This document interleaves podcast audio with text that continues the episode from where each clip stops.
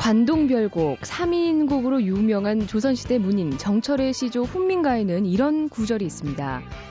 한 몸을 둘로 나눈 것이 부부이니 있을 때 함께 늙고 죽으면 한데 간다.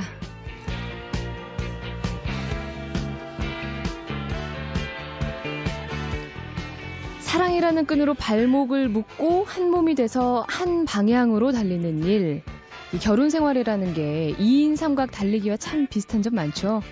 무사히 결승점까지 가려면 넘어지지 않도록 끝까지 서로 격려하고 또 배려하는 노력도 필요할 텐데요.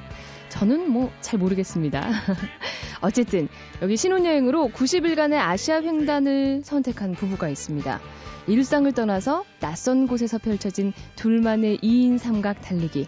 과연 어떤 모습이었을까요?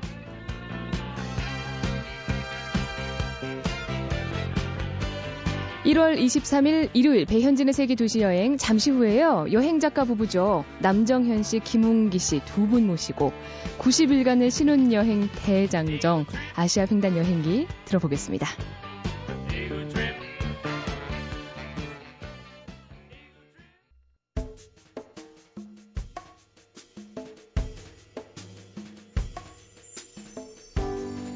동갑내기 여행가가 배낭여행 이야기를 나누다 사랑에 빠지고 4개월 만에 결혼에 골인했다는 동화 같은 또 영화 같은 이야기. 자, 이들의 신혼여행도 아주 특별했을 것 같은데요. 실크로드를 따라서 터키, 이란, 파키스탄, 티벳, 중국을 여행한 90일간의 신혼여행기. 아, 오늘 여행작가 남정현 씨, 김웅기 씨 모시고 이야기 나눠보겠습니다. 안녕하세요. 안녕하세요. 네, 안녕하세요. 네.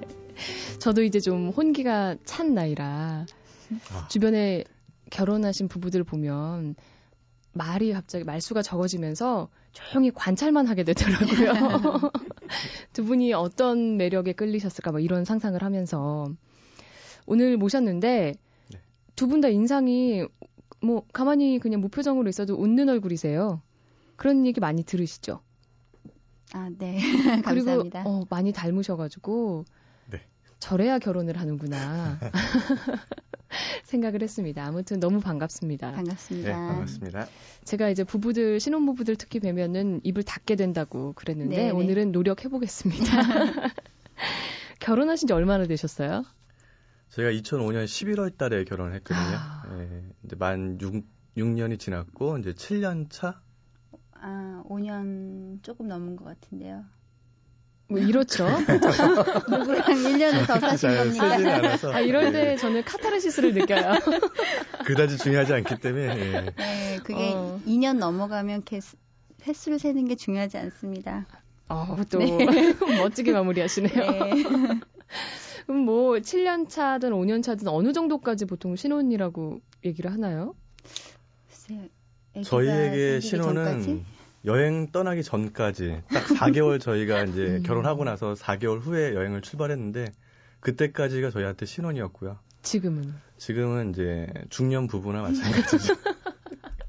그게 이 두 분 오늘 범상치 않은데요. 그게 이유가 있어요. 왜요? 그 여행을 같이 하면 한 달을 같이 하면 1년을 같이 산 것과 같대요. 근데 저희가 총 8개월을 같이 여행했기 때문에 제가 지금 시작한 지 한 1분 남짓 지났을까요? 두 분의 캐릭터가 파괴됐습니다. 그렇죠? 우리 남편분이 한번 지르시면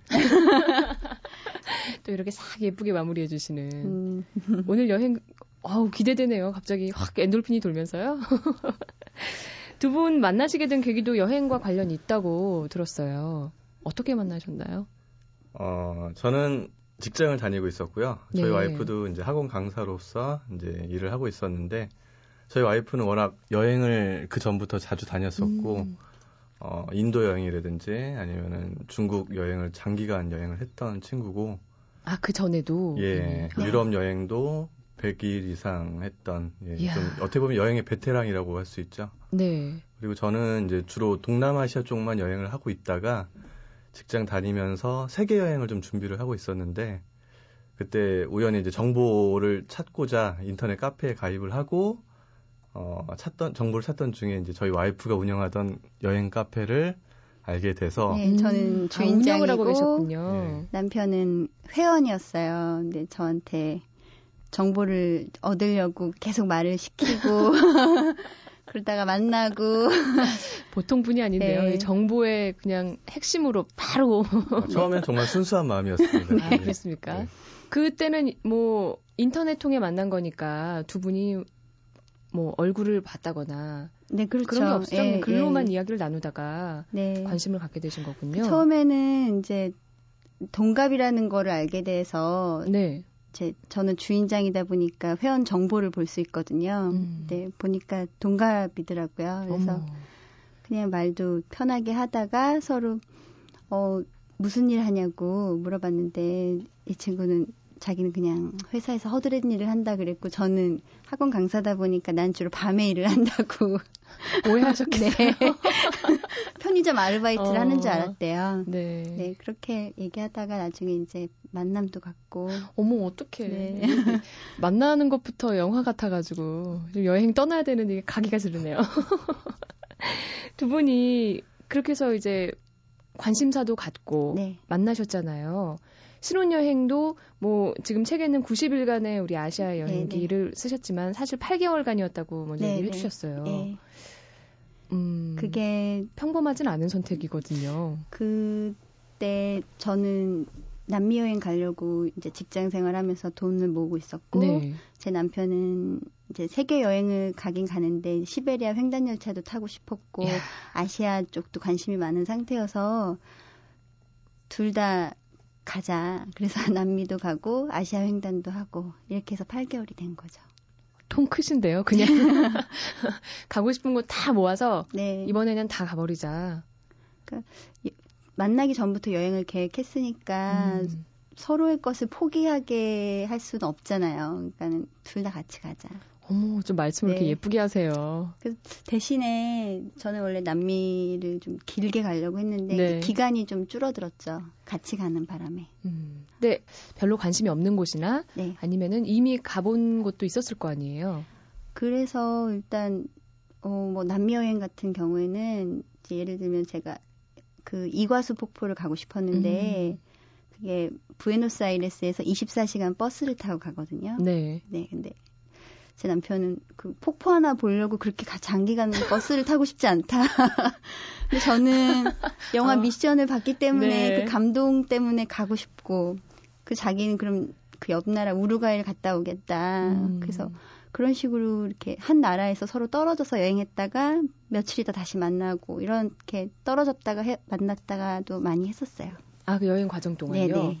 뭐 신혼여행 계획도 통도 컸지만 쿨하기도 하시네요.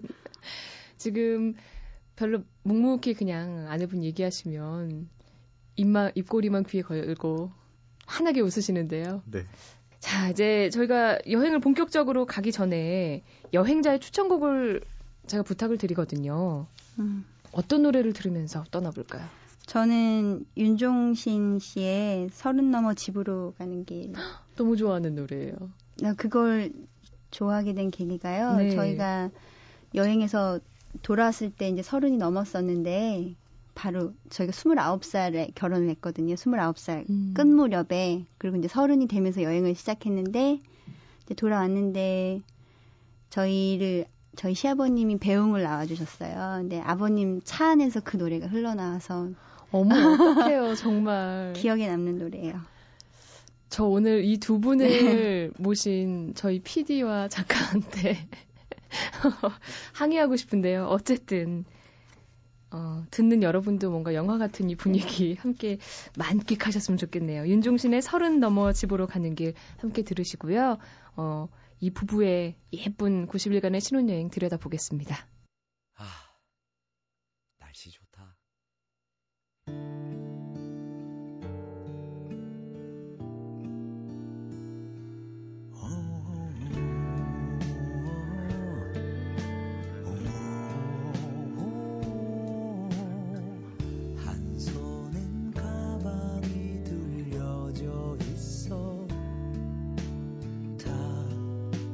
손엔 열쇠들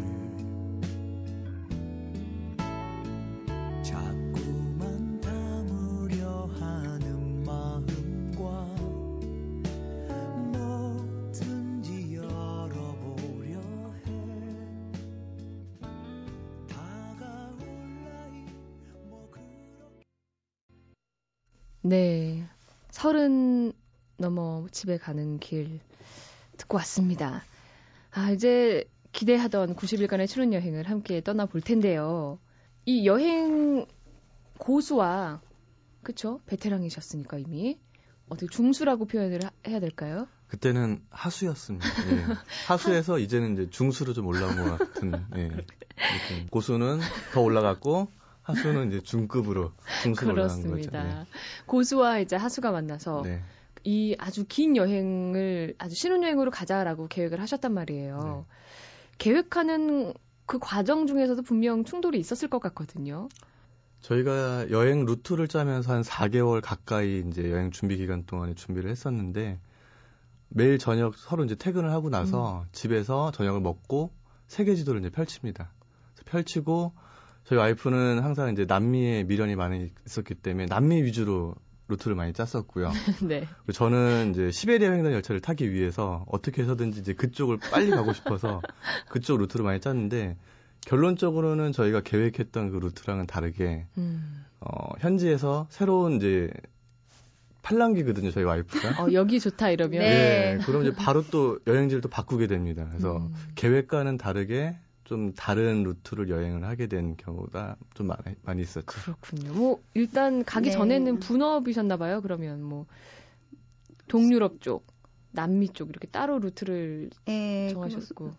주로 남미는 제가 여행 준비했으니까 제가 정보가 많고 시베리아 횡단 쪽은 저희 남편이 가고 싶어 했으니까 정보를 더 많이 알고 그러니까 서로 가고 싶은데 위주로 짜다 보니까 그리고 제일 중요한 게 이렇게 장기간 네. 여행을 가려면 아무래도 좀 주머니 사정도 생각하게 되잖아요. 네, 맞습니다. 그런 건 어떻게 준비하셨어요?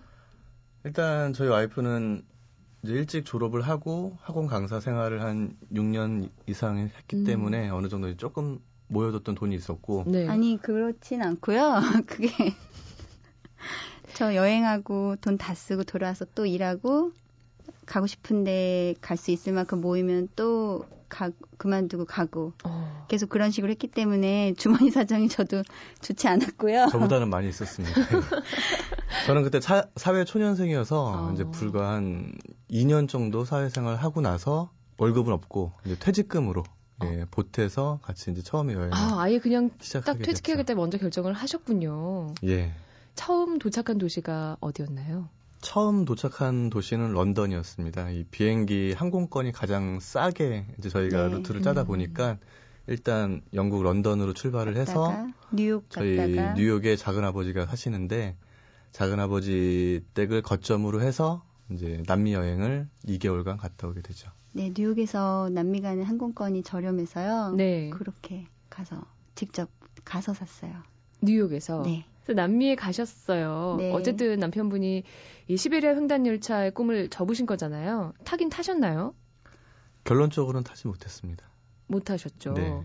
그 남미 가서 왠지 나 여기 참 오기 싫었는데 억지로 끌려온 느낌 같은 건 안 받으셨어요? 처음에는 남미 여행을 할 때 저희 와이프가 항상 그 험한 여행을 많이 하는 스타일이다 보니까 저 같은 경우에는 그 전까지는 이제 단순한 배낭 여행, 뭐 패키지라든지 네. 이런 식의 여행만 하다가 정말 고수더라고요. 제가 생각하지도 못했던. 전 한 번도 싱글룸에서 자본 적이 없었어요. 여행하면서 다 여러 침대 하나당 돈을 내는 도미토리 룸에서 자는 게 당연하다고 생각을 했는데. 저희 남편은 곱게 자랐는지 다른 사람 타인이 같이 방에 묵는 거를 못 견뎌하더라고요. 그것 때문에 많이 싸웠죠. 근데 거기서 둘밖에 없는데 싸움이 나면 정말 난감합니다. 예. 특히 이 하수 입장에서 예, 극단적으로 저는 여기서 진짜 어떻게 극단적인 방법을 내려야 되나 생각까지 버려지면 했었는데. 끝이잖아요, 거기에서. 그렇죠. 그래서 저희가 결혼하기 전에 꼭 혼인신고를 하고 가자고. 그래서 혼인신고부터 하고 항공권을 끊었습니다. 그렇군요. 네. 그 남미에 가장 먼저 가셨던 도시는 어디예요? 콜롬비아의 보고타. 예. 마음에 드셨어요? 환상적이었죠. 환상적이었어요. 예. 여자들이 이뻐서. 크게 웃으시는데요. 아니 그 가면은 남미 같은 데는 차도 좀 많이 바꿔 타야 하고 걷기도 많이 걸어야 하고 일단은 그런 교통편도 문제가 됐긴 했지만 언어적인 문제가 저희가 이제 저희 와이프는 스페인어를 학원에서 한 3개월 정도 배웠었고 저 같은 경우는 전혀 무지했기 때문에 와이프가 적어준 그 10개의 문장만 달달달 외워가지고 현지인 앞에서 이제 읽는 수준이었었죠. 예. 근데 저보다 그리고, 말을 훨씬 잘했고 발음도 좋았어요. 어쨌든 네. 뭐 이렇게 생활력은 또 강하신가 봐요, 남편분이. 그래도 아무래도 남자다 보니까 이 위급한 상황이라든지 남자가 대신해줘야 될 그런 부분들이 있을 때에는 이제 앞에서 나서주고 평상시에는 저희 와이프가 항상 저희 뒷바라지를 해주면서 착착착. 네, 그게 가장 궁금하거든요. 아내분이 네. 여행 고수시기 때문에 남편분이 좀 많이 의존하지 않으셨을까 했는데 꼭 그렇지만도 않은가 봐요. 그게 한 사람이 다 하고 다른 사람이 끌려다니는 그런 식이 아니라요. 특히 저희가 페루 같은 데서는 택시 강도도 당하고 그랬거든요. 아, 정말요? 그 얘기 좀 네. 해주세요. 아, 정말 강도를 안 당한 사람이 거의 없을 정도로 페루는 좀 악명이 높거든요. 네. 네, 그 볼리비아도 물론 그렇지만 그때 강도 당했을 때 정말 몸이 부르르 떨리고 무섭고 그럴 때도 남편이 있었기에 이만큼 이제 저 혼자였다면 어땠을까 그런 생각도 들고 아무래도 옆에 있다는 것만으로도 든든하고 그런 면에서 서로 도움이 서로 된 것 같아요. 네. 뭐 다치거나 이러진 않으셨었죠? 네, 그냥 배낭만 택시 강도들이 이제 서로 한 사람은 차를 대기시켜 놓고 다른 두 사람은 이제 귀중품이 아무래도 많이 들어있다고 생각을 하는지 가방만 들고 이렇게 도망을 가는 식으로. 다행이네요. 네, 근데 저희가 타고 있던 택시 기사도 한패여서 따라가질 않고 그냥 네, 보고 있었고, 네, 보고만 있고 저희가 따라가서 잡아야 된다고 했는데 가만히 있더라고요. 네. 뭐 경비나 이런 게 거기 다 들어있던 것 아닌가요? 네, 복대에 있죠, 돈은. 그래서 다행히 돈은 분실을 안 하고요. 다른 자질구레한 것들. 뭐, 짐들 이런 것만. 네, 옷도 그래서 그때 남편이 입고 있는 옷을 제외하고 다 옷이 없어져가지고 헐벗었었어요. 어떻게 해결하셨어요? 다 새로 하나씩 최소한의 여벌씩만 새로 구입을 하고 예, 그렇게 여행을 네. 했죠. 현지화 제대로 하셨겠어요? 예, 뭐 페루산 온과 속옷과 페루산 수건 뭐 이런 거 다 그때 구입했습니다. 예. 뭐 이렇게 강도 치안이 안 좋아서 문제인 것도 있지만 네. 좀 한국과 달리 위생상 문제인 것도 좀 있잖아요. 힘든 곳. 그런 데는 두 분이 어떻게 지내셨을까? 보통 신혼부부들이 멋진 뭐 여행지나 네. 아니면 리조트 같은 데 깨끗하게 지내고 오는 것만 상상을 하잖아요. 위생 부분은 남미보다는 아시아 쪽이 좀 많이 취약했던 것 같고요. 특히 이란 쪽에서 저희가 숙소에 머물렀을 때 벼룩에 물린 적이 있습니다. 침대에서? 예. 네.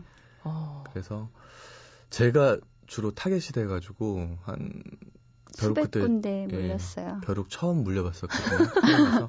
근데 저도 인도에서 물려서 알아요. 아, 목에 목걸이가 생겨요. 진주 목걸이가 이렇게 우둘두둘하게. 어머. 물려가지고. 그래서 한 등 쪽 해서 앞쪽 해서 한 200여 군데 제가 세봤거든요. 한 200여 군데 물려서 나중에 저희 와이프한테 물어보니 어떻게 하면 이걸 없앨 수 있냐 했더니 일광욕을 해야 된다 하더라고요. 아, 햇볕에. 예, 햇볕에 네. 일광욕을 해서 이거 완전히 사면시켜버려야 된다. 침대에 시트 같은 거는 물론 이제 침대에 시트를 갈아도 벼룩은 계속 매트리스에 있어서 나오거든요. 그러니까 아예 숙소로 옮겨야 되고 침낭도 다 일광욕하고 옷도 다 빨고 그때 하루 종일 빨래만 했던 기억이 있어요. 가장 중요한 질문인데 제가 네. 여태 안 드렸거든요. 그 여행 루트를 좀 청취자분들이 궁금해하실 거예요. 어디를 가셨는지. 예, 아까 말씀드렸다시피 런던에서 시작을 해서요. 뉴욕 갔다가 콜롬비아, 또 에콰도르, 페루, 볼리비아, 아르헨티나. 그래서 저희 와이프는 이과수 폭포를 갔다 오고 저는 우루과이 여행을 잠깐 갔다 와서 다시 72시간 버스를 타서 칠레를 거쳐서 페루로 왔어요. 페루로 와서 다시 비행기를 타고 뉴욕으로 갔죠. 다시 가셨어요. 예, 뉴욕에 가서 한 2개월 정도 돈을 벌었어요. 아르바이트를 하면서 여행비를 이제 다시 충당을 했죠. 아, 현지에서요? 네. 예. 어떻게 무슨 아르바이트 하셨어요? 저희 와이프는 네일샵에서 페디큐어. 네, 페디큐어 사람들 미국 사람들 발 닦는 거 했어요. 예. 저는 거기 한국 그 한인들이 거주하는 촌이라서 그 냉면집에서 주방보조로 한 2개월 정도 일을 했습니다.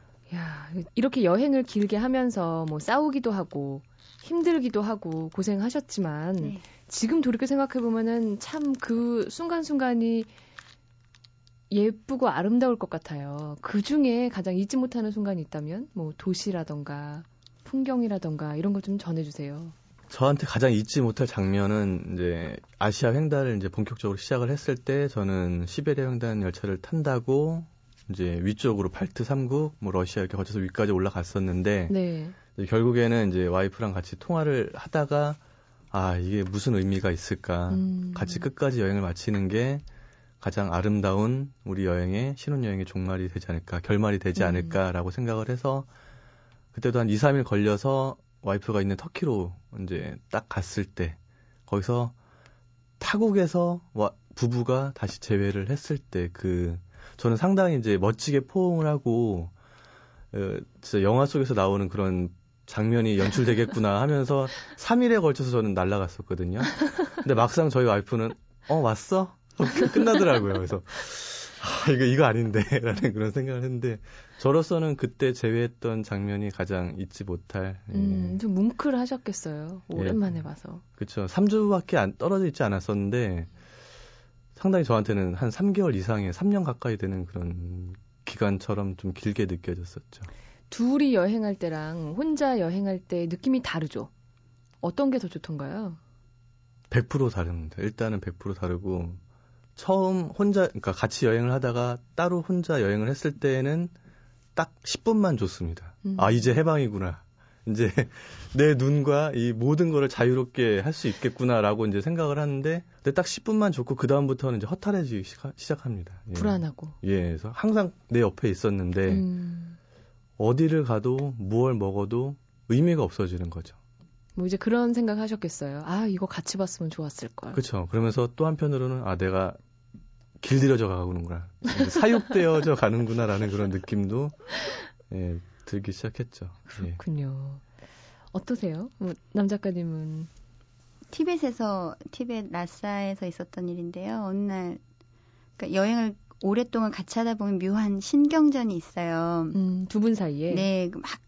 이거 한마디 하면 싸울 것 같으니까 말은 안 하지만 그 미묘한 그게 있는데 하루는 아침에 새벽같이 혼자 일어나서 부스럭부스럭 일어나더니 나가더라고요. 라싸에서. 그래서 그냥 자는 척하고 가만히 있었어요. 했더니 그때도 신경전. 네. 신경전이 있었어요. 네. 그 전날. 근데 아침에 이제 돌아왔는데 손에 뭐가 들려있더라고요. 근데 뭐냐면 그 티벳의 라마승들이 이렇게 붉은 승복을 입는데 그 위에 이렇게 덧입는 붉은색 조끼 같은 거를 사갖고 왔어요. 저 입으라고. 그래서 이거 사려고 아침에 나갔다 왔어? 그랬더니 그게 아니라 그 라싸의 조캉사원이라고 하는 신성한 사원이 있는데 네. 티벳 사람들이 그 새벽에 거기를 이렇게 돌면서 기도를 하는 코라를 하거든요. 네. 그게 낮에는 관광객들이 되게 많고 그래서 이렇게 신성한 분위기가 아닌데 그 꼭두 새벽에 가니까 관광객은 없고 현지인들만 이렇게 기도를 하는 모습을 혼자 가서 보고 왔다고 그러면서 처음에 자기는 시베리아 횡단열차를 타고 가고 싶었는데 너로 인해서 여기 티벳까지 오게 됐고 근데 자기를 티벳으로 오게 해줘서 고맙다고 그러면서 그 조끼를 그래서 그 묘한 신경전이 사라졌던 로맨티스트신 것 같아요. 약간. 네, 그쵸? 좀 그런 면이 있어요. 예, 그래서 라싸에서도 오래 있었고 제 기억에는 라싸가 참 인상적인 도시로 남아있어요. 뭔가 이렇게 그 옷을 받아들으면서 네. 짠하는 뭔가 있으셨나 봐요. 지금도 집에서 겨울철에 입어요. 그 조끼를 지금도 집에 있어요. 멋있네요. 네. 두 번째로 네. 똑같은 질문. 두 네. 분이 여행하실 때 혼자 네. 여행 그 중간중간 따로 여행할 네. 때 느낌은 어떻게 다르던가요? 일단은 제가 여행할 때 이제 카메라하고 필름하고 짐이 좀 많았는데 남편이 사라지니까 일단 제 어깨가 무거워지더라고요. 맨날 짐꾼이 없어지나. 네, 다 들어줬기 때문에 바로 실감을 했죠. 이제 정말 혼자구나. 뭘 봐도 흥이 안 나더라고요. 좋은 걸 봐도 같이 보면 좋을 텐데 뭐 이런 느낌. 네. 그랬군요. 네. 자, 오늘 신혼여행 이야기. 뭐 제가 여행지 소개 이런 것보다는 두 분이 어떻게 여행하셨는지가 가장 궁금했어요. 휴양지가 아니고 이렇게 낯선 곳으로의 부부 여행. 아마도 이 아침에 듣고 있는 청취자분들도 아, 나도 한번 저거 해봐야겠다라는 생각하시는 분이 분명 있을 텐데요. 하겠다 하면 말리시겠어요? 해봐라 추천을 하시겠어요? 저는 강력 추천하겠습니다. 예. 그럼요, 당연히. 두 분 다 강력 추천. 예. 그래서 저희 여행 테마도 모토도 그랬지만은 젊었을 때 많이 배우고 느껴야지 나중에 평생을 함께 공유할 수 있는 추억과 에너지를 얻을 수 있다라는 그런 생각을 갖고 저희가 이렇게 여행을 출발할 수 있었던 계기가 됐거든요. 그래서 물론 이제 그 여행을 선택하고 또 출발하는 거는 이제 다 100% 당사자들의 몫이긴 하지만 한 번 사는 인생 멋있게 살고 싶다면 저 같은 경우는 뭐 저희 와이프도 같은 생각을 하겠지만 현실에 안주하지 않고 힘든 여행 또 다른 자신의 또 다른 면을 볼 수 있는 그런 여행을 떠났으면 하는 그런 생각입니다. 아, 이게 두 분 참 아름답게 또 살고 계시구나라는 추측 해보게 됩니다. 자, 지금까지 여행작가 남정현 씨 그리고 김웅기 씨 두 분 모시고 부부가 함께한 원래 오늘 아시아 횡단기 뭐 이렇게 제목을 붙여봤었는데 그냥 부부가 함께한 여행 이야기 이렇게 결론을 내리겠습니다. 나와주셔서 고맙습니다. 네. 감사합니다. 감사합니다.